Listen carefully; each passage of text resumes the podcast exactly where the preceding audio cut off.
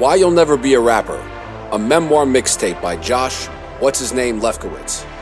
Foreword by Phonte Coleman.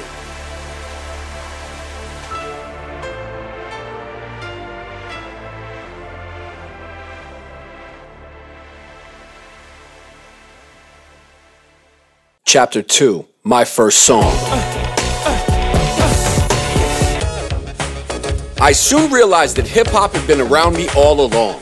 On Bus 92, my humid rides home were often accompanied by the sounds of students banging and tapping the side of the metal bus to create beats until all the other passengers, including myself, would join in. It was like something out of a low budget hip hop musical circa 1986. But to an eight year old boy who just discovered emotion driven by sound and rhythm, it was everything. It wasn't the South Bronx, but hip hop was alive and well in Durham, NC. In school talent shows and performance assemblies, students at Pearsontown often danced to songs like The Freaks Come Out at Night and Five Minutes of Funk by Whodini.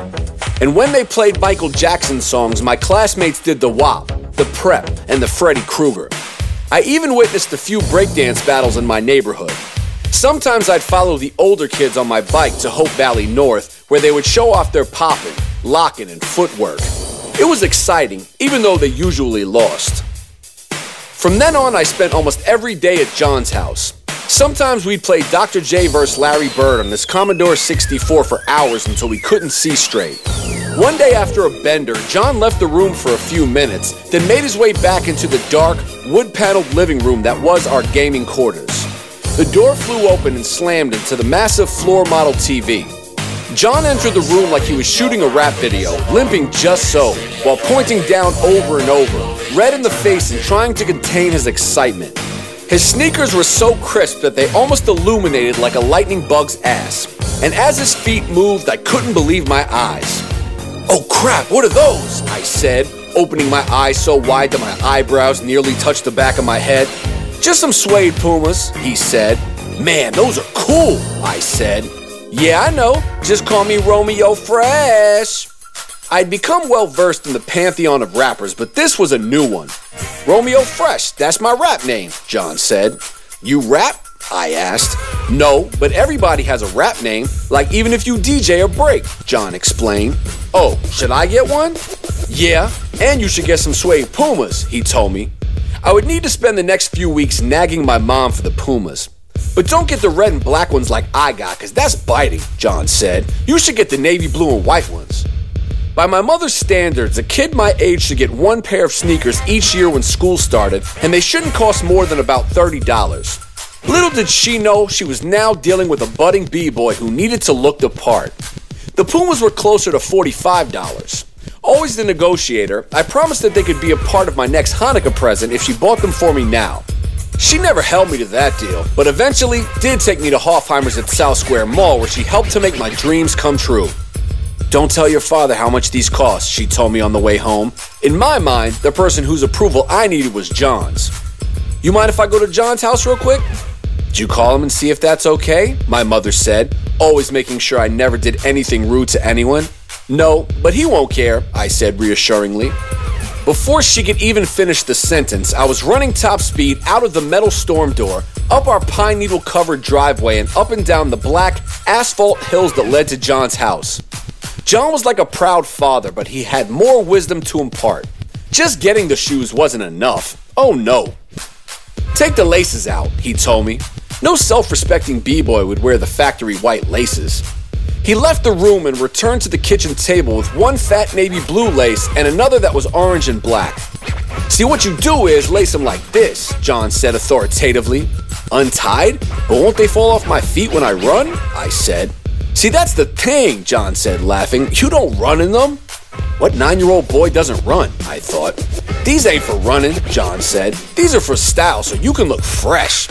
So, what do I do when I want to play basketball? I asked. You put on other shoes, he said. What other shoes? I don't know, John laughed again. You get different shoes for that. These, you gotta keep clean. And the laces are supposed to be different colors? Yes, that's called Mitch Match. That's how we do it. I couldn't ask my mom for yet another pair of sneakers when I had all but offered my kidney for the Pumas. John taught me how to clean the bottom of my sneakers with a toothbrush and soap while making sure the suede never got wet. But I never listened to John. I wore the hell out of those Pumas until they met their demise at a muddy birthday party at my friend Matt's house.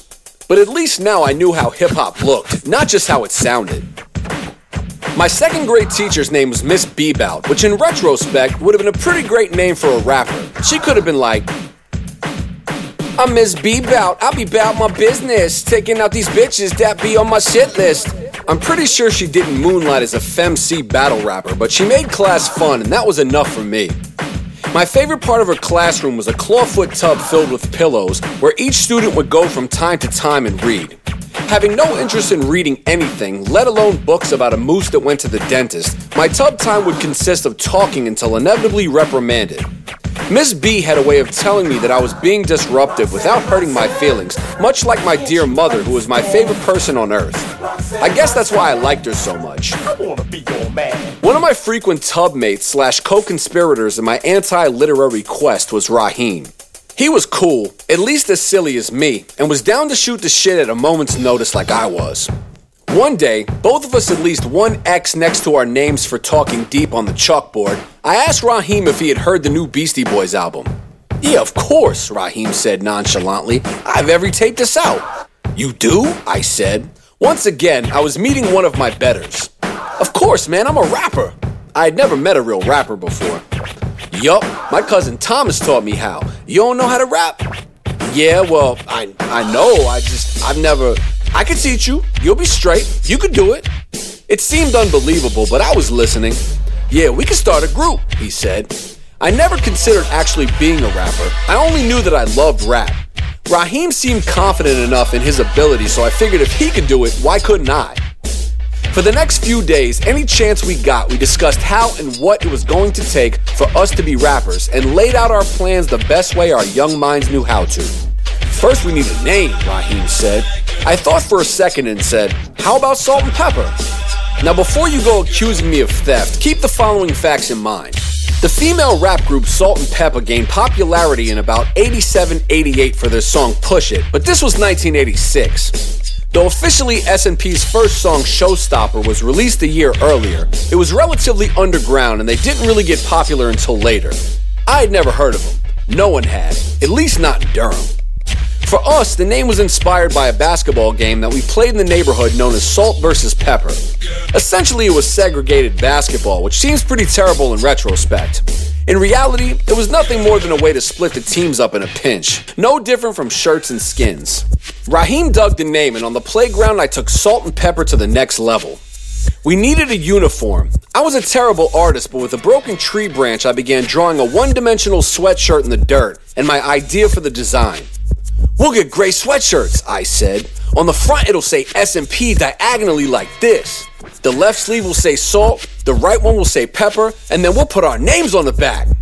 Raheem dug that too, and I stood proudly. All the while, I pretended like I hadn't stolen the design directly from Brent's crew, B5B, who stole the design from the fraternities at NCCU where he and John's dad worked. The following week, I took a gray Beatles sweatshirt from my brother David's chest of drawers, which was so old that you could no longer make out the decal that once occupied the front. My mom took me to Special Tees at South Square Mall, where I handed the old man behind the counter a pencil drawn blueprint of the sweatshirt design. And 10 to 12 minutes later, I had solidified my first rap group with custom threads.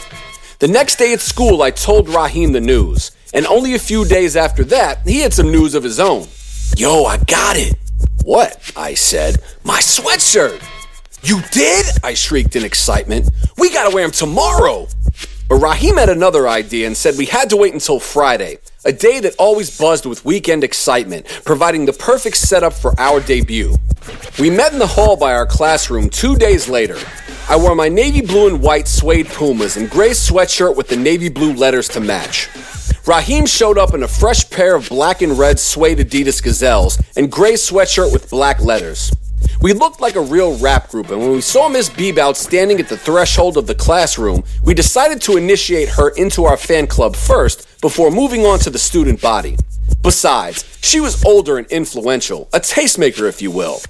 Hey, Miss B, Raheem said, you like our shirts? Let me see, she said politely, inspecting our gear thoroughly, putting her hands on our shoulders to turn us around and expose the backs. Nice guys, she said. What salt and pepper? You guys starting a restaurant? She said, giggling and slapping her knee as only a southern bred, culottes clad white woman would.